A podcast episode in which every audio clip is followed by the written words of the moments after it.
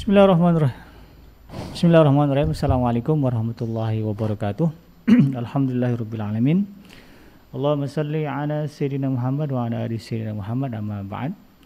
Kembali berjumpa di udara di gelombang 1044 AM I Dream Radio Successful Muslim Family bersama saya BKG yang akan menemani Anda di sore hari ini dalam program yang disiarkan secara langsung di channel I Dream TV, yaitu program ngaji from home, di mana kita akan sama-sama mendengarkan kajian rutin dari guru kita Al-Ustaz Abdullah Hadir Al-Sin yang akan membahas tentang tema pada hari ini adalah adab makan dan minum. Ini penting bagi kita sahabat Adrim, terutama yang punya anak-anak ya. Penting kita tanamkan kepada mereka pengetahuan tentang adab makan dan minum, karena kekuatan tubuh mereka, tubuh kembang fisik mereka itu sangat ditentukan oleh kualitas makanan dan minum dan juga adabnya tentunya. Dan untuk itu bagi Anda sahabat I Dream Radio yang nanti ingin bertanya kepada narasumber kita pada hari ini Al-Ustaz Abdullah Hadir Al-Sin, kami persilakan bertanya melalui kolom komentar yang ada di channel YouTube, atau bagi Anda yang mendengarkan kita melalui gelombang 1044 AM, silakan bertanya melalui nomor WhatsApp di 0822 988 1044. Mudah-mudahan apa yang akan kita pelajari hari ini menjadi ilmu bagi kita semuanya dan bisa kita amalkan sebagai bentuk pengabdian kita kepada Allah Subhanahu wa taala. Baik, tidak berlama-lama, kita akan langsung menuju kepada guru kita Al-Ustaz Abdullah Hadir Al-Sin akan membahas tema kajian pada hari ini, yaitu adab makan dan minum. Kepada beliau saya persilahkan. Assalamualaikum warahmatullahi wabarakatuh. Waalaikumsalam. Bismillahirrahmanirrahim. Alhamdulillahirrabbilalamin. Wassalatu wassalamu ala sayyidina Muhammadin wa ala alihi wa ashabihi ajma'in, amma ba'd. Sahabat Adrim di mana saja berada, semoga kita selalu berada dalam limpahan ya, karunia Allah, kasih sayang Allah, perlindungan Allah, keberkahan dan keridhaan Allah Subhanahu wa taala. Ya, tak henti-hentinya kita selalu hadirkan doa-doa kita untuk saudara-saudara kita, khususnya yang sedang sakit. Semoga Allah angkat penyakitnya, yang mengalami kesulitan dan berbagai macam masalah. Semoga Allah angkat segala kesulitannya, berikan jalan keluar atas berbagai problematika dan masalah yang dihadapi. Adapun yang sehat, semoga Allah Subhanahu wa taala jauhkan dari segala penyakit, dari wabah, dari bencana dan musibah. Amin ya rabbal alamin. Sahabat Adrim yang dimuliakan Allah Subhanahu wa taala, kali ini kita akan membahas perkara adab ya, dan insya Allah dalam beberapa pertemuan kita akan membahas berbagai atau beragam adab ya yang diajarkan dalam Islam. Yang ini tentu merupakan bagian dari akhlak seorang muslim. Ya, memang dari segi istilah dan definisi adab dan akhlak sering disandingkan ya, karena memang sifatnya bersamaan ya, kaitannya dengan etika, dengan sikap moral dan semacamnya. Ya, cuma memang adab dibedakan dari akhlak dari sisi bahwa adab ini perkara-perkara yang sifatnya praktis keseharian. Ya, jadi perkara-perkara yang dapat secara langsung kita lihat ya, dari pengamalan dan tindak tanduk seseorang dalam berbagai macam aspek kehidupannya, begitu. Ya, kali ini kita akan membahas tentang masalah adab makan dan minum, dan ini tentu saja merupakan keseharian kita. Ya, karena keseharian kita, maka di sini pula akan dapat kita lihat ya salah satu parameter dan barometer akhlak kita, ya, bagaimana kita bisa menempatkan atau menghadirkan akhlak yang mulia, yang tentu saja sangat diagungkan dan dimuliakan dalam ajaran Islam. Ya, tentu saja sebelum kita berbicara jauh tentang adab, ya, karena ini juga merupakan adab sebenarnya, tapi ini perkara yang lebih prinsip ya, dari sekedar adab, yaitu ya, sebagaimana yang Allah nyatakan dalam surat Al-Baqarah 168, ya ayyuhan nasu kulu mimma fil ardi halalan thayyibah. Wahai manusia, ya, makanlah apa yang ada di bumi ini halalan thayyibah, yang halal dan thayyib. Ya, thayyib juga bagian dari yang halal, ya. Yang halal, yang baik-baik. Ya. Maka ini harus menjadi prinsip seorang muslim dalam hal makan dan minum. Ya. Wala tattabi'u khutuwatis syaitan. Jangan kalian mengikuti langkah-langkah setan. Innahu lakum aduwwum mubin. Sesungguhnya setan itu bagi kalian adalah musuh yang nyata. Ya. Maka seorang muslim, ya, sebelum berbicara jauh tentang berbagai macam adab, sopan santun, akhlak tentang makan, perkara ini harusnya sudah selesai.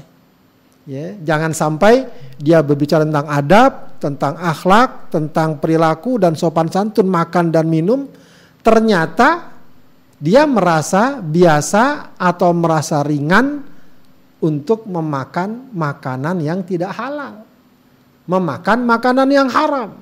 Baik haram karena zatnya haram, apakah mungkin babi, atau darah, atau khamar, atau sesuatu yang najis, atau apa yang memang sudah dinyatakan haram.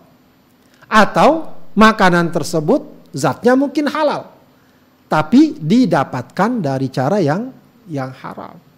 Begitu ya. Jadi kita harus betul-betul memahami dasar-dasar dan prinsip-prinsipnya dahulu. Ya, sebab kita akan berbicara tentang perkara-perkara adab yang akan menghias, yang akan memperindah dari apa yang sudah kita lakukan. Jangan sampai kita hanya sibuk menghias, ternyata prinsipnya ya, rapuh atau roboh. Ibarat makanan itu dihias-hias, ya, jangan sampai sibuk menghias makanannya, ternyata makanannya sendiri busuk misalnya, tidak layak dimakan. Ya, maka yang paling penting bagi seorang muslim dalam bab makanan paling dasar sekali adalah usahakan semaksimal mungkin, sedapat mungkin makanan kita adalah makanan yang halal. Ya. Baik, setelah itu baru kita mencoba ya sedikit demi sedikit berbicara tentang masalah adab. Ya. Ya, kita coba urut ya dari awal. Ya, bagaimana ketika seseorang makan? Ya, maka dia tentu cuci tangan. Ya, dia cuci tangan. Ya, memang secara umum tidak ada nas yang secara tegas kalau mau makan cucilah tangan kamu, sebagaimana mungkin ada hadisnya atau apa begitu, tidak ada. Akan tapi dalil-dalil umum ya tentang kesehatan dan keselamatan yang diajarkan dalam Islam, la dororo wala diror. Ya, wala tulqu bi aidikum ila tahluka. Kita diajarkan untuk jangan sampai melakukan sesuatu yang membahayakan atau menyebabkan diri kita celaka. Ya, memang tidak kelihatan langsung ya soal cuci tangan, tapi berdasarkan tentu saja pandangan medis dan juga fakta yang sangat jelas bisa kita lihat bahwa masalah cuci tangan ini sangat membantu dan sangat berperan dalam masalah kesehatan, di mana kalau seseorang ya ketika dia makan tangannya kotor, mengandung bakteri, mengandung penyakit, lalu dia menyantap makanan masuk ke dalam tubuhnya, ya sudah barang tentu itu akan memberikan keburukan, akan mendatangkan bahaya. Ajaran Islam adalah ajaran yang sangat menekankan untuk tidak melakukan sesuatu yang membahayakan buat dirinya atau orang lain. Ya, maka sudah selayaknya orang beriman ya, ketika hendak makan ya, dia cuci tangan, apalagi pada masa sekarang ini ya, pada masa pandemi seperti ini ya, perkara cuci tangan ini menjadi boleh dibilang sangat vital ya, sangat mendesak ya, sangat penting begitu ya. Jadi insya Allah ini juga bagian dari adab yang dapat kita wujudkan. Kemudian setelah itu kita membaca tasmiyah, ya, ini juga merupakan adab yang sangat indah ya, yang boleh jadi kalau dibandingkan dengan ajaran yang lain, sebab sering kita katakan perkara adab, perkara moral, perkara akhlak itu banyak perkara-perkara yang beririsan, ya, yang kita pandang baik orang lain juga pandang baik, yang kita pandang buruk orang lain juga pandang buruk, tapi tidak semuanya bisa dinilai demikian, ya, karena sebagaimana kita katakan bahwa akhlak seorang muslim bukan hanya sekedar bersumber dari pandangan manusiawi atau dari keumuman yang berlaku di tengah masyarakat, tapi yang lebih dari itu akhlak seorang muslim dibangun berdasarkan keimanannya, berdasarkan ketentuan syariatnya. Nah, termasuk di dalamnya membaca tasmiyah.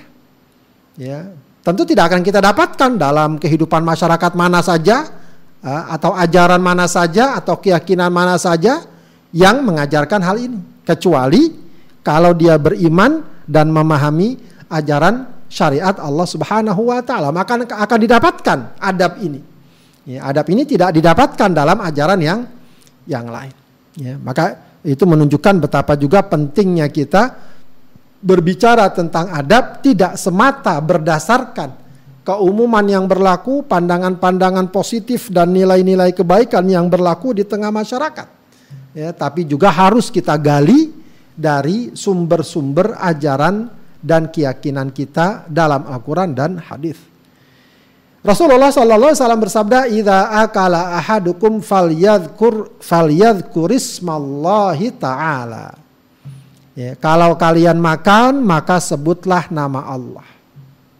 Ya, sebutlah nama Allah. Ya, sebutlah nama Allah ini, ya, umumnya para ulama menyatakan dengan membaca Bismillah.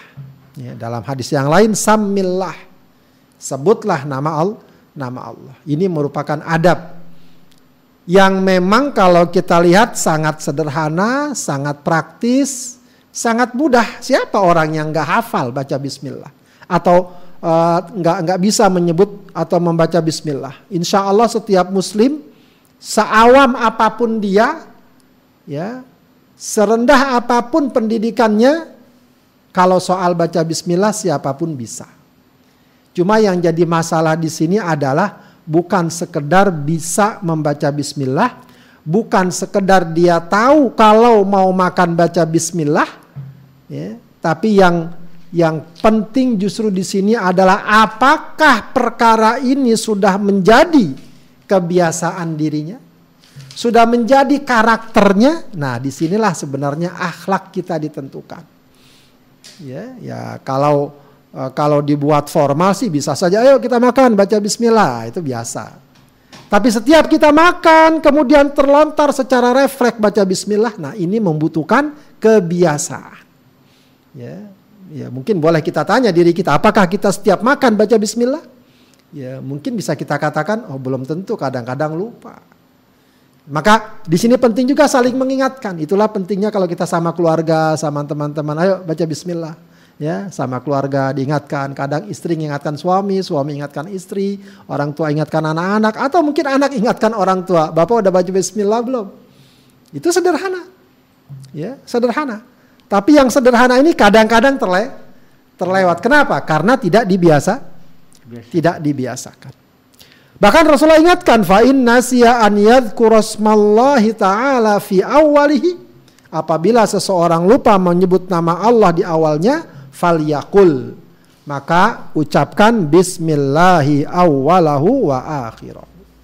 Ya, bismillah, ya, awalnya dan akhirnya. Ya, itu kalau lupa baca bismillah di awal. Oh, baru ingat pas lagi makan baru ingat belum baca bismillah. Baca bismillahi awwalahu wa akhirah. Ya, ini termasuk bagian dari adab, ya, saat makan. Kemudian sering timbul pertanyaan atau ada pertanyaan, ya. Kalau di tengah masyarakat kan biasanya selain baca bismillah baca apa? Allahumma barik lana fima razaqtana wa qina adzabannar. Nah, ini kadang-kadang sering jadi masalah nih. Ya, udah dari kecil baca ini, di TK suruh baca ini, sekolah SD baca ini, giliran kuliah lalu ada yang bilang, "Wah, itu salah." gitu ya. Itu enggak benar. Ya, itu mungkin bid'ah, ya, atau semacamnya, sehingga kadang-kadang timbul pertentangan. Ya, dalam hal-hal seperti ini juga kita harus terbiasa terbuka dengan adanya perbedaan pendapat, ya, perbedaan pandangan, ya, terlepas itu sesuai dengan pandangan kita atau tidak, ya, tidak selayaknya kita kemudian dengan perkara-perkara seperti ini jadi mudah tersulut, jadi mudah memojokkan atau menuduh dan lain sebagainya. Ya, kesimpulannya adalah bahwa perkara ini perkara yang diperdebatkan oleh para ulama. Ya, sebagian tidak memasukkannya memang sebagai adab makan, ya, karena riwayat tentang hadis ini dhaif, ya, bahkan ada yang mengatakan munkar, ya, cukup lemah, ya, atau sangat lemah. Tapi sebagian ulama menjadikannya sebagai adab, ya, berdasarkan kebolehan menggunakan hadis dhaif dalam Fadhailul A'mal, ya, yang terkenal dalam bab ini, ya, yang sering menyebutkan dan menggunakannya adalah Al-Imam An-Nawawi rahimahullah, ya, bahkan dia mencantumkan, ya, doa ini dalam kitabnya yang sangat terkenal yang menghimpun zikir-zikir dan doa-doa dalam Islam. Nama kitabnya Al-Adhkar, ya, dalam bab ma yaqulu idza qarraba ilaihi ta'amahu, apa yang dibaca ketika seseorang dihidangkan padanya makanan, ya. Makanya Imam Nawawi mengutip riwayat ini, Allahumma barik lana fima razaqtana wa qina adzaban nar, ya Allah berkahi kami atas rizki yang engkau berikan kepada kami dan jauhkan kami dari azab neraka. Jadi gimana kesimpulannya? Boleh. Ya, kesimpulannya yang sudah biasa membacanya silakan baca, tidak perlu dia menghentikannya, apalagi kemudian menuduh sana sini dan seterusnya, karena dia punya referensi dari apa yang dinyatakan oleh para ulama. Riwayatnya juga ada, hanya saja memang riwayat tersebut diperdebatkan paling tidak atau sahih tidaknya, begitu ya. Adapun yang memang berpendapat bahwa itu tidak disyariatkan juga tidak perlu kita kita kecam, ya, karena itu juga memiliki landasan tersendiri. Artinya dalam masalah ini kita memiliki salamatus sodar, ya, kelapangan hati terhadap adanya ragam pendapat dalam masalah ini. Tapi yang tadi baca bismillah itu jelas hadisnya, ya, baca bismillah. Kalau itu semuanya semestinya tidak ada perbedaan pendapat soal itu. Baik. Kemudian termasuk adab dalam makan ini adalah, ya, makan dan minum, ya, adalah menggunakan tangan kanan. Ya, Rasulullah sallallahu alaihi wasallam dalam hadis riwayat Muslim mengatakan la yakulanna ahadum minkum bishimalihi wala yashrabanna biha fa inna syaitana yakulu bishimalihi wa yashrabu biha. Ya, janganlah, ya, bahkan di sini pakai nun taukid, ya. Ya, kalau boleh kita artikan jangan sekali-kali. Ya, berarti memang penekanannya sangat kuat untuk jangan sampai kita langgar. Jangan sekali-kali ada di antara kalian makan pakai tangan kiri, minum pakai tangan kiri. Fa inna syaitana ya'kulu bishimali. Ya, karena setan itu makannya pakai tangan kiri, wa yashrabu biha, minumnya pakai tangan kiri. Nah, ini juga harus menjadi penekanan kita. Ini adab dan harus kita biasakan. Ya, harus kita biasakan. Ya.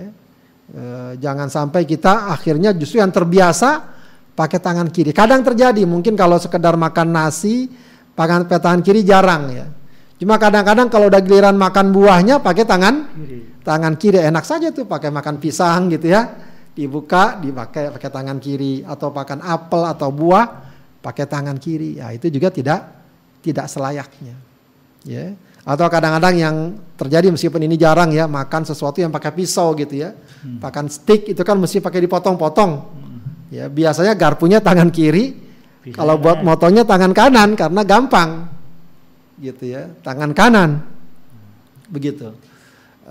Akhirnya ya udah pas tinggal makan pakai tangan kiri. Ya, itu perkara mungkin sepele, ya, tapi sebagai seorang muslim adabnya dijaga. Ya, saya pernah diajak makan seperti itu, ya, akhirnya saya pegang pisau pakai tangan kiri, garpu pakai tangan kanan, kan susah tuh motonya karena kita bukan kidal kan. Akhirnya teman saya bilang, Ustaz, pisaunya pakai tangan kanan aja nggak apa-apa motongnya, kalau udah kepotong pindahin garpunya, gitu. Jadi tangan kanan, gitu. Jadi ya bagus juga gitu ya, daripada kita paksa-paksain motong pakai tangan kiri kan susah, ya. Jadi potongnya pakai tangan kanan gitu ya. Udah kan kepotong. Garpu pindahin. Garpu kita ambil. Makan tangan kanan gitu. Ya bagus. Ya itu artinya kita berupaya untuk menjaga agar jangan makan tangan kiri. Begitu. Nah, perkara lain juga yang sering terjadi, minumnya tangan kiri, makannya tangan kanan. Minumnya tangan kiri. Ini juga semestinya tidak terjadi, ya. Jangan menganggap mudah. Ya, kadang-kadang ya ada tampak lagi di media atau di tayangan ya, tokoh atau orang yang sudah diulamakan minum pakai tangan kiri. Ah, itu sesuatu yang aib yang seharusnya tidak terjadi. Bukan semata karena di video, bukan semata karena dia disorot, tapi karena mestinya adab seperti itu adalah adab yang sangat standar ya, yang jangankan seorang ustadz, seorang ulama ya, masyarakat umum pun tahu dan mengamalkan. Kecuali tentu saja jika terhalang ya, misalnya tangan kanannya sakit ya, daripada nggak makan jangan sampai karena tangan sakit, apalagi di gips dia nggak mau makan, nah, itu juga berat ya, maunya disuapin misalnya, tidak ya, makan aja pakai tangan kiri, itu uzur kalau kayak gitu ya, boleh. Itu nggak masalah, boleh insyaallah. Baik. Kemudian di antara adab makan dan minum adalah makan dan minum sambil duduk. Nah, ini juga memang patut kita lihat masalahnya secara secara proporsional. Memang ini adab, memang disunnahkan. Tapi yang juga harus kita pahami ada pandangan yang lebih moderat dalam arti demikian atau ringan, artinya bukan seperti makan tadi. Kalau makan tangan kiri sudah nggak boleh, kecuali ada uzur tadi. Tapi kalau makan, minum, duduk ini bukan sesuatu yang harus sedemikian rupa. Artinya kalau mau dibandingkan ya, meskipun tidak untuk dibandingkan sebenarnya, ada orang makan berdiri, ya. Kira-kira nih Bang Taufik bisa bedakan nggak?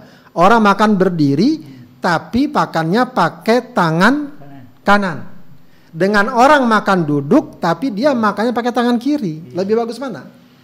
Ini lebih bagus yang duduk deh. Duduk pakai tangan kanan. Duduk tapi pakai tangan kanan. Harusnya. Ketimbang diri pakai tangan kiri. Diri pakai tangan kiri. Oh, bukan diri. Dia duduk. Dia makannya duduk. Pakai tangan kiri. Yang satu berdiri. Ya. Dia duduk tapi pakai tangan kiri, betul kan? Iya. Berdiri, yang satu berdiri pakai tangan kanan. Lebih baik mana? Kayaknya yang pakai tangan kanan deh, yang berdiri. Lebih baik berdiri, meskipun ini bukan dibandingkan ya, tapi untuk mengetahui kadarnya. Iya, iya. Kenapa demikian? Karena makan dengan tangan kanan itu adabnya jelas. Iya, hadisnya ada jelas, sangat kuat, tidak ada pilihan. Ya, tidak ada kemudian para ulama nggak apa-apa pakai tangan kiri, tidak ada. Ya, bahkan kalau dibilang haram ya cukup kuat pandangannya. Ya. Tapi kalau masalah berdiri, makan dan minum sambil berdiri, nah ini ada beberapa kaulnya dan hadisnya juga ada. Ya.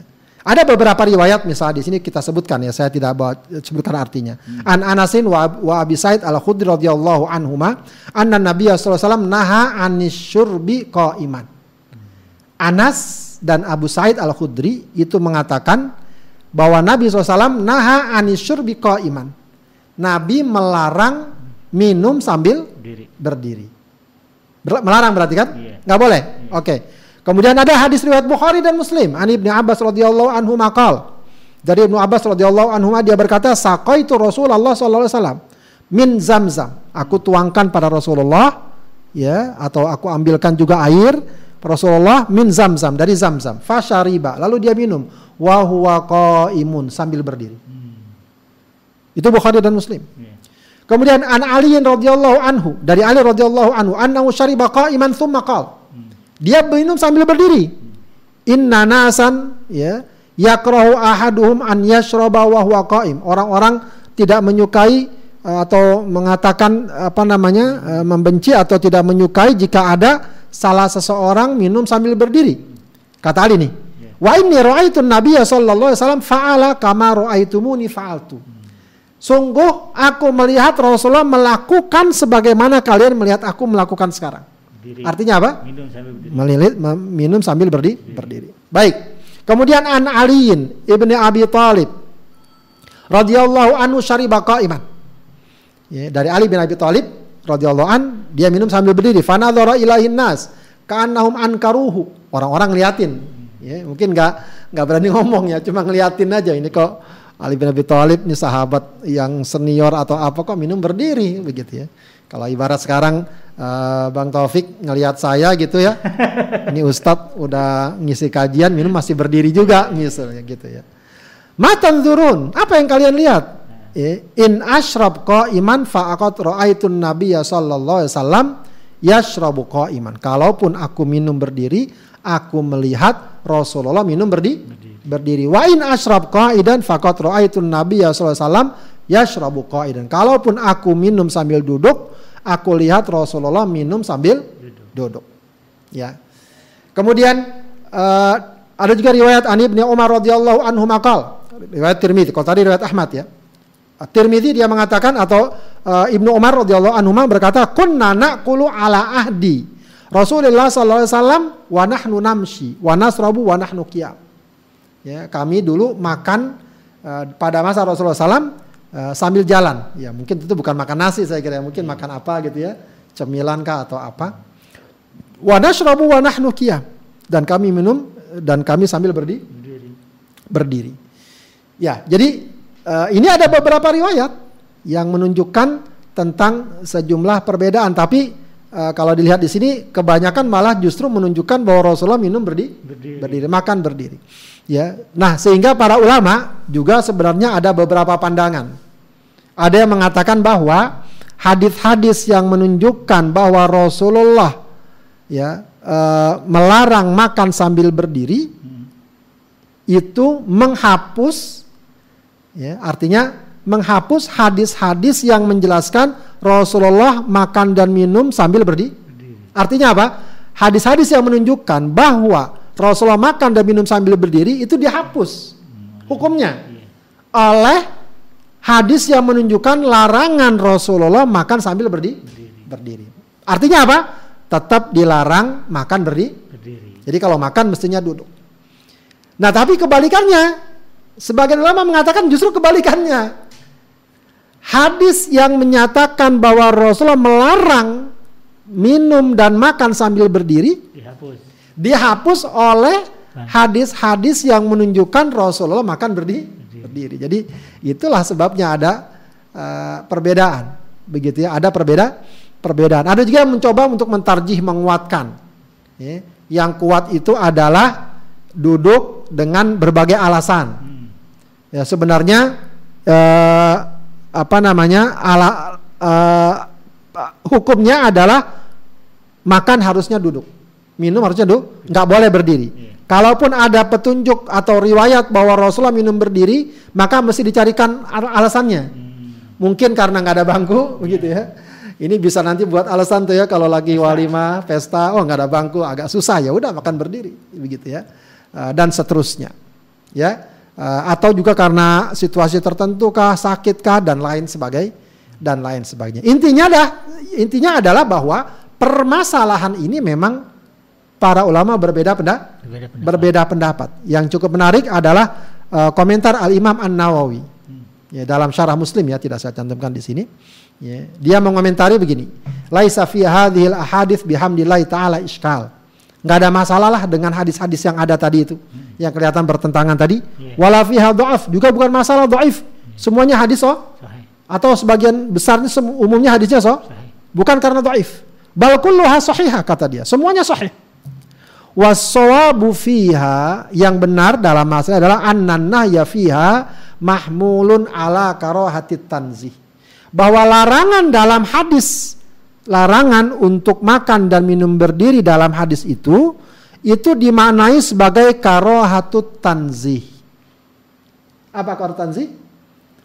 Makruh tapi lebih dekat kepada bolehnya. Paham ya? Makruh tetap tapi boleh. Dia lebih condong kepada boleh. Sebab makruh itu ada dua. Karohatut tanzih, ada karohatut tahrim. Makruh tapi lebih condong kepada haram. Makruh lebih condong kepada boleh. Wa amma syurbuhu sallallahu alaihi wasallam qaiman fabayanun lil jawaz. Adapun Rasulullah minum sambil berdiri itu untuk menjelaskan bahwa perkara itu boleh. Fala iskala wala ta'arudu. Enggak ada problem, enggak ada masalah dan tidak ada kontradiksi. Wa hadzal ladzi dzakarnahu yata'ayyanul masir ilahi. Ya, dan yang kami sebutkan ini memang ya mestinya harus begitu caranya, cara memahaminya. Kalau enggak begitu cara memahaminya, masalahnya hadis-hadisnya itu jadi kelihatan kontradiksi. Maka Al-Imam Nawawi memberikan pemahaman ya, bahwa hadis-hadis yang menunjukkan Rasulullah makan, minum, berdiri menunjukkan bahwa itu boleh. Kalaupun dia ada larangan, maka larangannya makruh litanzih. Ya, ini perkara fikihnya ya. Bukan berarti kemudian kalau begitu kalau boleh ya udahlah kita makan berdiri terus sambil jalan. Ya tentu tidak ya. Bagaimanapun adab itu tidak selalu permasalahan halal haram ya, tapi masalah kepatutan, masalah kelayakan. Apalagi ada uruf di sana, ada apa ya? Kepatutan begitu ya, makan sambil berdiri, sambil jalan dan lain sebagainya ya, mungkin juga pandangan masyarakat juga tidak layak ya, jadi tetap ya adabnya kita mengatakan adab makan dan minum duduk ya, tidak boleh berdiri ya, atau tidak berdiri. Cuma ya kalaupun ada yang makan dan minum berdiri ya, tidak kita ingkari sedemikian rupa atau kita pandang dengan pandangan apa? Negatif. Ini orang gak ngerti ilmu, sinis gitu ya, masa udah ngaji makan masih berdiri ya, jadi tidak masalah juga sebenarnya, apalagi kalau ada sebab gitu ya. Nah ini kadang-kadang yang repot ya tadi apa namanya, kalau walimah ya kalau pesta-pesta itu sebagian pesta sekarang memang jarang atau sedikit menyediakan kursi begitu ya, lalu orang makan berdiri ya, ya tidak mengapa secara umum ya, insya Allah dia tidak sampai dalam taraf tidak atau meninggalkan sunnah atau melakukan perkara yang haram, tidak ya, jika ada alasan seperti itu. Baik, kemudian adab yang lain adalah makan yang ada di hadapan ya, ini juga termasuk adab ya. Rasulullah melihat ya, siapa disebut diantaranya Salamah ya, apa namanya, atau seorang anak kecil yang makan dengan ya kata bahasa kita diacak-acak lah ya. Maka kemudian dia ingatkan, ya gulam samillah, wahai ananda, baca sebutlah nama Allah, bacalah basmalah, wakul biyaminik, makan dengan tangan kananmu, wakul mimma yalik, dan makanlah apa yang ada di hadapan. Ya, jadi kalau biasanya kalau di sebagian masyarakat ya, kalau di Arab juga di masyarakat Arab atau di sebagian masyarakat kita, kalau makan di nampan bersama-sama. Nah itu kan di nampan itu nasinya lebar. Kita makan yang di pinggir apa yang di tengah? Di pinggir aja. Nah, wakul mimma yalik, makanya dari yang di pinggir. Yeah. Dalam hadis ini juga innal barokah tanzilu wasatat ta'am, barokah itu turun di tengah makanan. Fakulu min hafataihi, ya, maka makanlah di bagian sisinya, wala taqulu min wasatihi, jangan makan di bagian tengahnya ya, di bagian tengahnya ya, ini maksudnya wakul mimma yalik ya, termasuk juga wallahu alam, kalau kita dihidangkan dengan hidangan yang banyak, orang juga banyak orang begitu ya, maka cukuplah kita makan yang ada di hadapan kita ya, jangan sampai ngelirik-lirik yang jauh-jauh begitu, ngambil yang jauh-jauh ya, tidak perlu, cukup yang ada di hadapan kita. Itu bagian dari adab yang cukup bagus ya untuk kita sikapi. Kemudian makan dengan 3 jari atau suapan kecil ya, ini juga mungkin yang bisa jadi tidak terlalu kita tidak terlalu kita amalkan ya. An Ka'b bin Malik radhiyallahu anhu qol, dari Ka'b bin Malik radhiyallahu anhu dia berkata, ra'aitu Rasulullah sallallahu alaihi wasallam ya'kulu bi salasi asabi'a fa idza faragha la'iqaha. Dari Ka'b bin Malik radhiyallahu anhu dia berkata, aku melihat Rasulullah SAW makan dengan 3 jari. Jika selesai dia menjilatnya, ya menjilat jarinya maksudnya. Ini mungkin bagi sebagian orang agak gimana begitu ya, menjilat jari. Padahal itu memang sunnah, tidak masalah. Makan lalu dijilat jarinya sendiri, bukan jari orang gitu kan? Tidak masalah gitu ya, tidak masalah. Dan itu sunnah Rasulullah SAW. Cuma memang makan 3 jari ini banyak yang mengatakan terkait dengan makanan yang mudah dilakukan dengan 3 jari. Kalau di masyarakat Arab itu makanannya awalnya sih dasarnya bukan nasi tapi roti, langsung daging itu, atau kalaupun gandum dia sesuatu yang apa namanya nyatu begitu ya. Jadi dimakan tiga jari gampang. Kalau nasi agak sulit juga dia makan tiga jari. Apalagi bakso.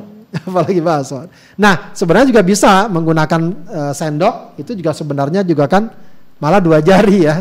Ya jadi intinya sebenarnya wallahu alam ya, ada juga yang mengambil kesimpulannya bahwa agar seseorang tidak menggambarkan ya dengan makan seperti ini, tidak menggambarkan apa istilahnya kerakusannya makan apa sambil semuanya begitu ya suapan besar ya, suapannya kecil, dan itu juga dari segi kesehatan lebih bagus ya yang kita kunyah itu sedikit demi sedikit tidak dalam suapan besar begitu.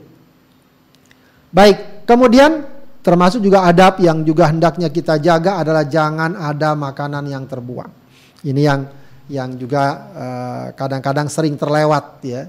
Ya, sering kita di rumah, apalagi kadang-kadang yang tidak jarang itu di restoran atau di walimah pesta-pesta itu makanan banyak yang terbuang. Ini sebuah sikap yang boleh jadi banyak terjadi di tengah masyarakat Islam. Ya, di tengah masyarakat Islam. Ya maaf saja terutama di negeri-negeri Arab juga itu sangat terbiasa. Ya makan dengan sisa yang sangat banyak. Ya di masyarakat kita juga ada begitu. Di pesta-pesta apa itu.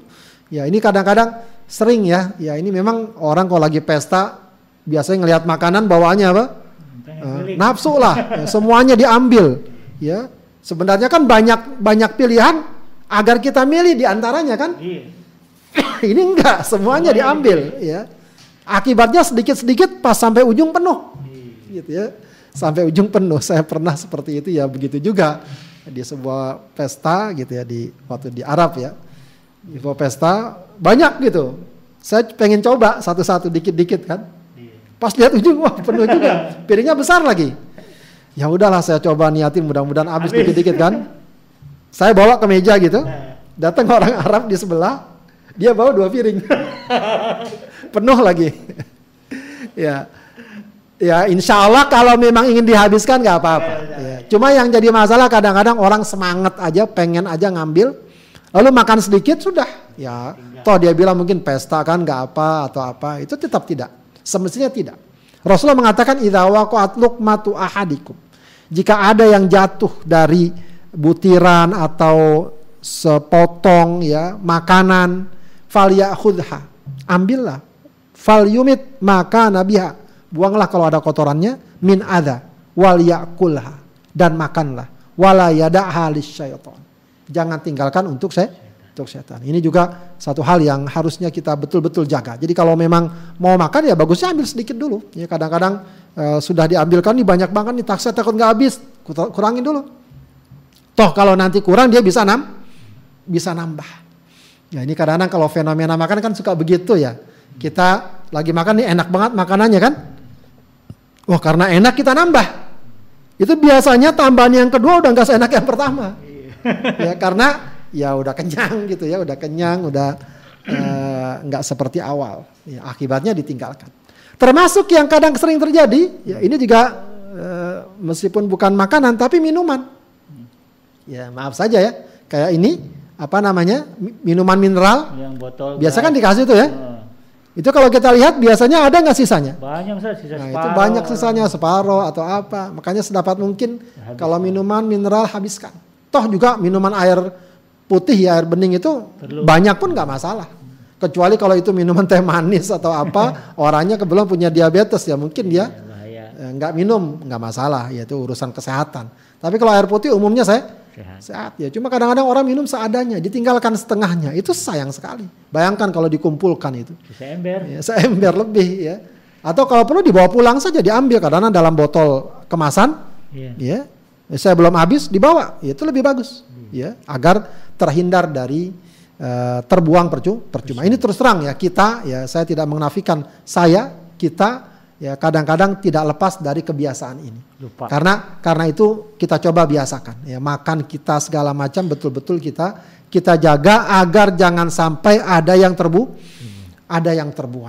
Ya, betapa kita lihat ya saudara-saudara kita di berbagai tempat, di berbagai belahan, ya mereka Masya Allah ya kondisi sangat memprihatinkan, ya makanan harus disuplai, harus dimakan, dimasak di dapur umum, segala macam, makanan ala kadarnya, sementara kita berlebih-lebihan. Ini yang juga harus jadi disadari.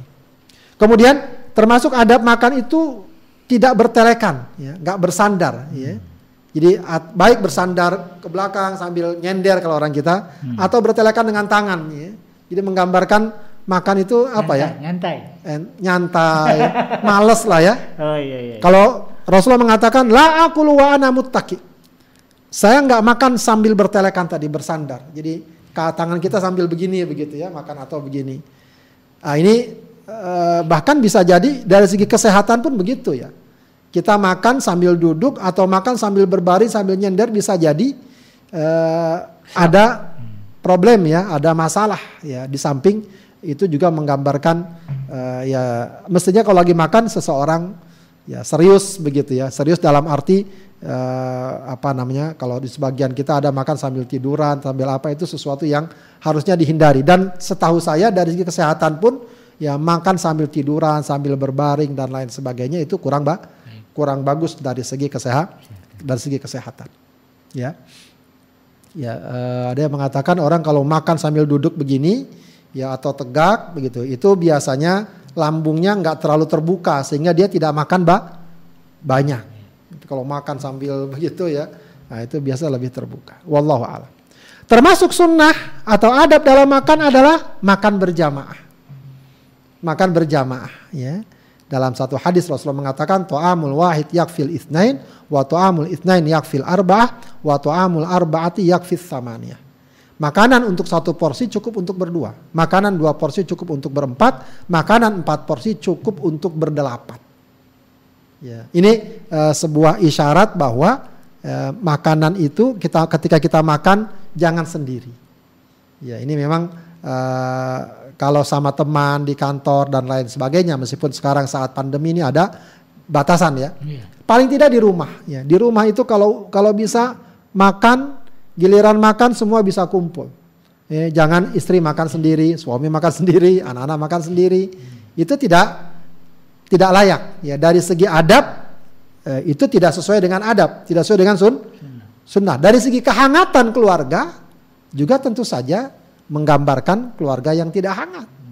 Ya. Coba bayangkan ya, kalau kita makan bersama-sama suami, istri dan anak-anak lalu diiringi dengan senda guraukah, dengan ngobrolkah, dengan berbagi informasikah, itu sesuatu yang sangat indah sekali. Bisa jadi meja makan itu menjadi sarana komunikasi yang sangat bagus ya, di dalam keluarga, atau bahkan memberikan kehangatan yang sangat bagus. Bukan sekedar masalah menunya enak atau tidak, ya tapi mereka makan bersama-sama, lalu bisa saling mengingatkan, Masya Allah kita ini nikmatnya banyak, lihat makanan kita ini, ya kita bisa milih sayur, bisa milih lalaban, bisa milih tempe goreng segala macam. Saudara kita coba, ya Allah, ya kita lihat Masya Allah ya, yang menderita, yang sakit, ya. Semoga Allah Subhanahu Wa Taala sembuhkan yang sakit dan angkat penderitaan orang-orang yang menderita. Baik. Termasuk adab dalam makan juga adalah memuji makanan jika suka. Ya, jadi jika suka makanannya dia puji.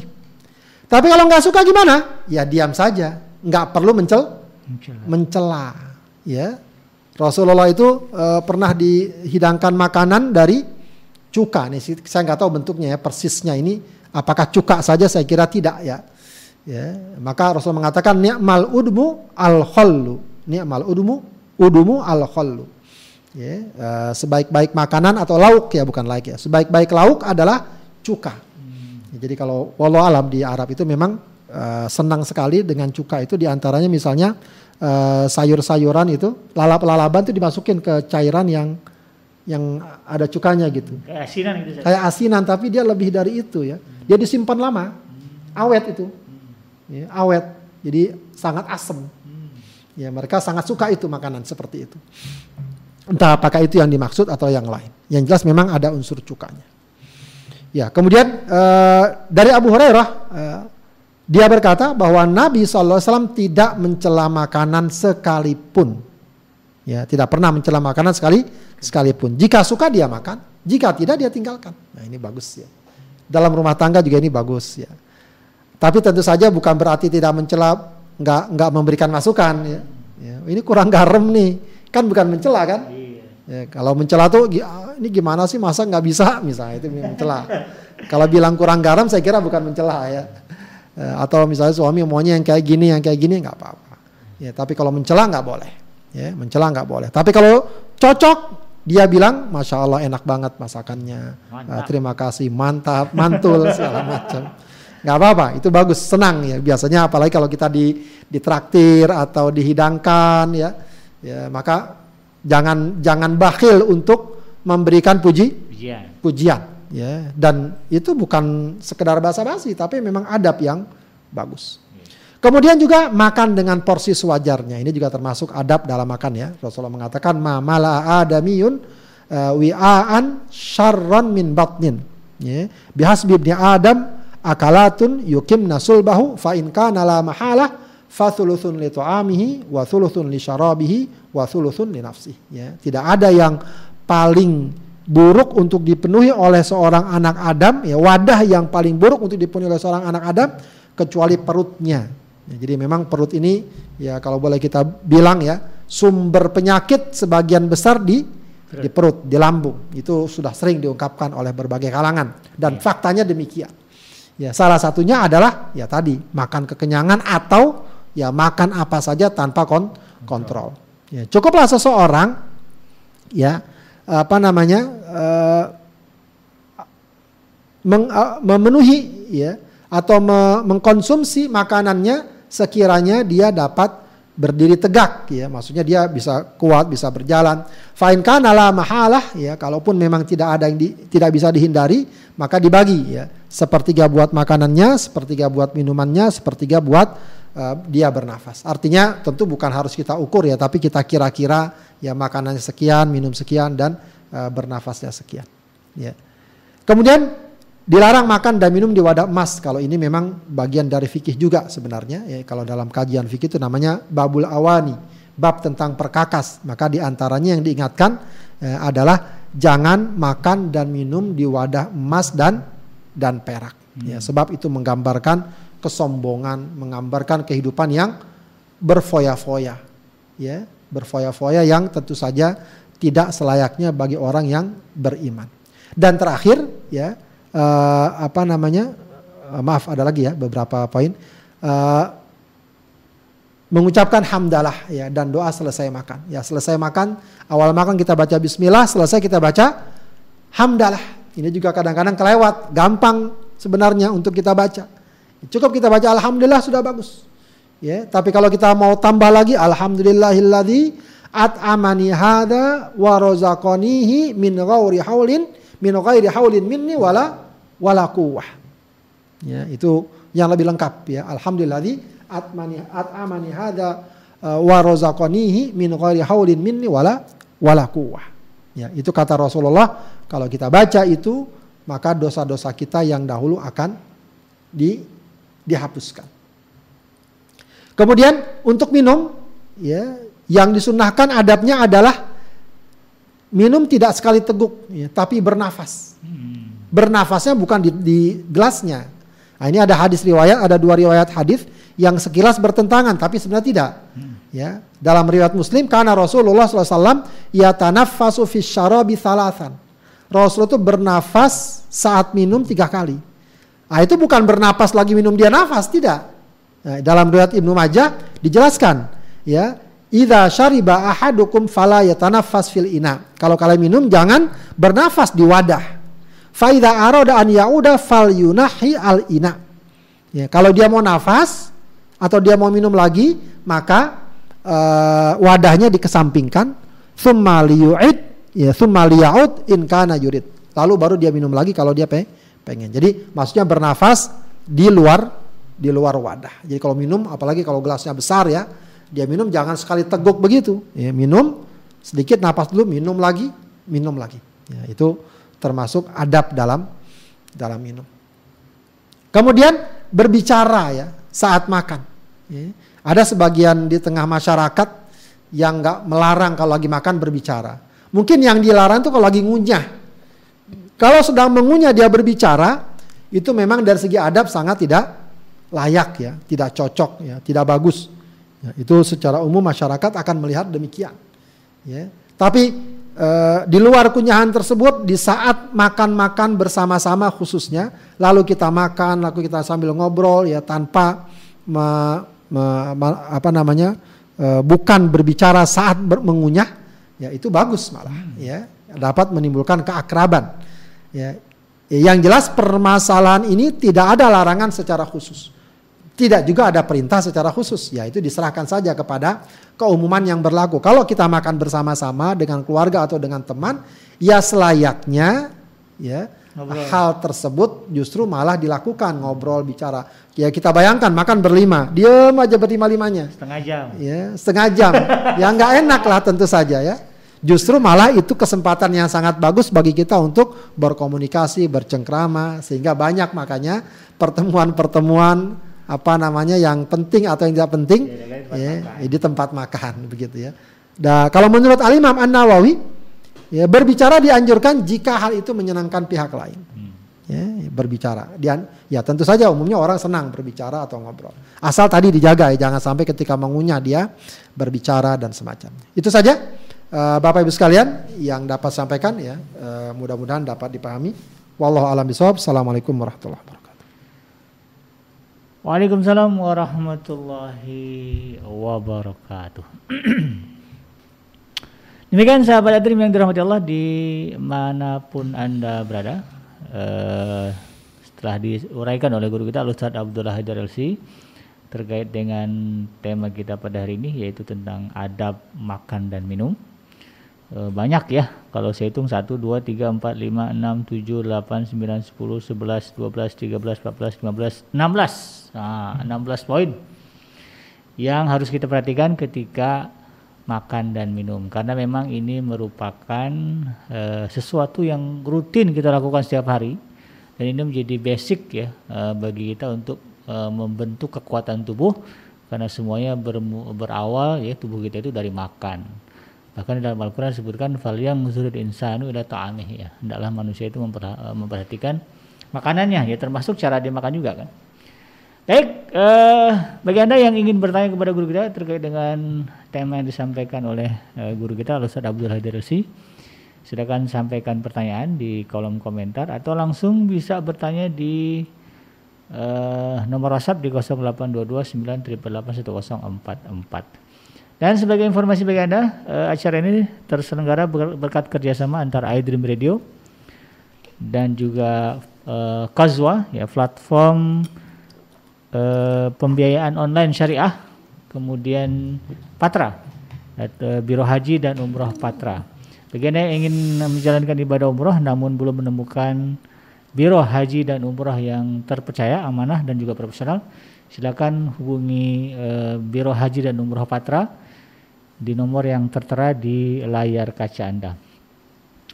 Baik, Ustadz, ini sambil menunggu jika kemungkinan ada pertanyaan dari jamaah, saya ingin menaikkan beberapa hal Ustaz terkait dengan persoalan adab makan dan minum tadi. Yang ini Ustaz, tadi kan disebutkan dilarang menggunakan wadah emas dan juga perak gitu ya, artinya menunjukkan kemewahan. Ini Ustaz, di zaman sekarang terutama di restoran-restoran tertentu Ustaz, yang biasanya dikunjungi oleh mereka yang punya uang banyak, Ustaz. Ada menunya itu bercampur emas. Es krim ditaburin emas. Masa? Iya, Ustaz, ada emas. Jadi saya lihat macam-macam aja. Iya, betul. Jadi dan kenapa dia harganya mahal? Karena itu tadi dia bertabur emas. Emasnya itu memang mungkin yang didesain emas yang bisa dikonsumsi, Ustaz. Dikatakan saya nanya, itu memang boleh dimakan, tapi memang ada Ustaz. Kalau kita ikuti perkembangan ya, bagaimana restoran-restoran dunia atau berita-berita terkait dengan kuliner yang aneh-aneh, itu ada menu-menu yang memang ditaburi atau bahkan dilapisi oleh emas. Nah ini hukumnya apa nih Ustaz?